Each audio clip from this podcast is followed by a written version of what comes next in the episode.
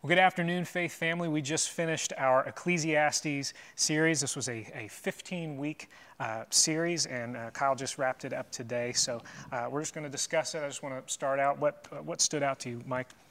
Uh, I'm going to, instead of specifically on the epilogue, which Yeah. I'd never really seen that before, so there's a lot that stuck out. But for the whole, I was talking to someone this week about this series. And the truth is, is that I could have um, spent a lot of time in this book and not heard it the way Kyle did it. It is the the perfect example to me of what expository preaching should be. Last week, the example was grinders. I never, in a million years, without I guess uh, some type of uh, uh, book to kind of help me through it, I would have never realized he was talking about the body aging and grinders being yep. specifically teeth. I had in my mind somebody grinding, you know, and so it's, a, it's kind of a silly example, but the whole thing, I would have never gotten this on my own. Mm. Yeah, I, I, one thing specifically today, but it kind of ties into the whole series. I, he, the, one of the points he made today is everything matters. Everything matters. Everything has significance in this life we have under the sun, as far as whether it brings glory to God or not. Uh, which is interesting contrast to points of this book where it almost sounds like Solomon saying nothing, matters. Vanity of vanities, all is vanity. When you realize that he's talking about life apart from God under the sun, this, this existence lived apart from the glory of God, yeah, it is pretty meaningless. But when we understand the one shepherd that he talked on was so amazing, how he, that, that, that came, I think I probably maybe looked at that and thought, oh, maybe that's a tie to Christ. But the way Kyle unpacked the one shepherd, mm. not just that, like, God is the ultimate author of this, not Solomon, but also the tie, the beautiful biblical tie that is to Jesus Christ, the good shepherd who laid down his life for the mm. sheep. Um, that was powerful. But, but uh, we, we, there, we, Solomon has led us through a lot of the highs and lows of life on earth here, which I've appreciated about this series is it gives us permission to not find perfect satisfaction in this life. So, for people out there who are either struggling with depression or who just often feel unsatisfied and they're wondering, does that mean I'm doing the Christian life wrong? Well, not necessarily. You shouldn't find ultimate satisfaction in this life. But when you reorient yourself to God and His glory through the gospel, like the book of Ecclesiastes is for, you can finish in the epilogue saying, everything matters for God's glory. Yeah. So there were a couple um, words that, that stuck out to me uh, during, during today's sermon, um, and I just kind of want to discuss these. And the first word is, is word, words.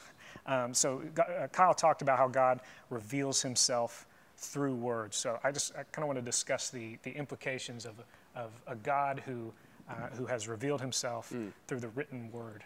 I mean, it's very powerful, and that's something uh, that we uh, have an emphasis here at this church, but really it should be an emphasis for anyone who considers themselves a Protestant.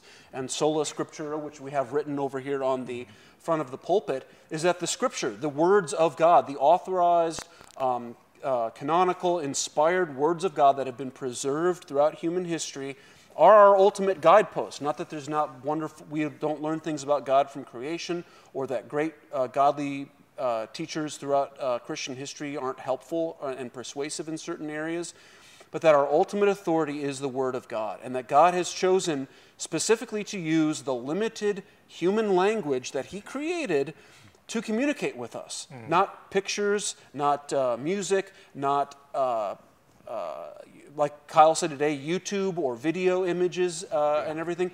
He used words. And so, uh, so many applications is that we need to devote ourselves to the words. That's one of the reasons we do expository preaching at this church. Is that Kyle, Kyle says, I don't, you shouldn't care what I think. Uh, you should care what the, the Word of God says. And that's my job here, isn't to tell you what I think, but to help you understand what God has said in His Word. And it's even even in children's ministry. That's one of the things I would harp on when I was leading kids ministries on Sunday nights. Is one of the many little silly songs that we sang. One of the big points was the Word of God is precious. And so I'm telling them you need to learn how to read, and you need to learn how to read well, not just so that you can get a good job and do well in school, but so that you can get to know God through the Bible and read the Bible for yourself.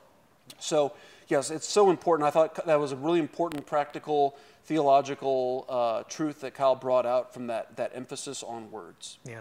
You have anything to add to that? The uh, Yeah, you know, I was thinking specifically of the Sola Scriptura. Um,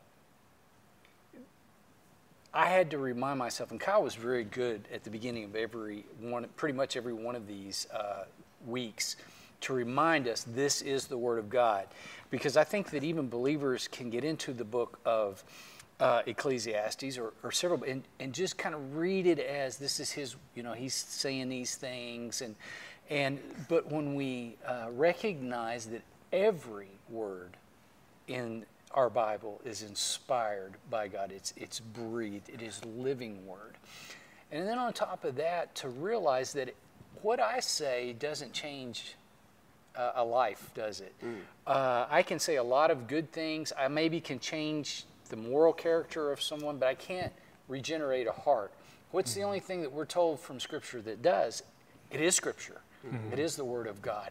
And so, understanding the importance in this epilogue, these words, mm. Solomon says, are important.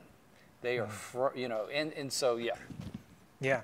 I love that Kyle uh, talked about it being, he compared the words to um, nails. So the, the, nails that secure us, yeah. and then goads which direct us. Right. I thought that was a great yeah. uh, way of, of, describing that. So another word um, that, that stood out to me during the during the sermon was the word fear. So this was toward the end of, of the sermon uh, sort of in the application section. Thank you for listening to this resource of Faith Family Church. We gather on Sundays at 495 Hugh Hunter Road in Oak Grove, Kentucky, and are a short drive from Fort Campbell and Hopkinsville, Kentucky, as well as Clarksville, Tennessee. For more information, visit our website, myfaithfamilychurch.com.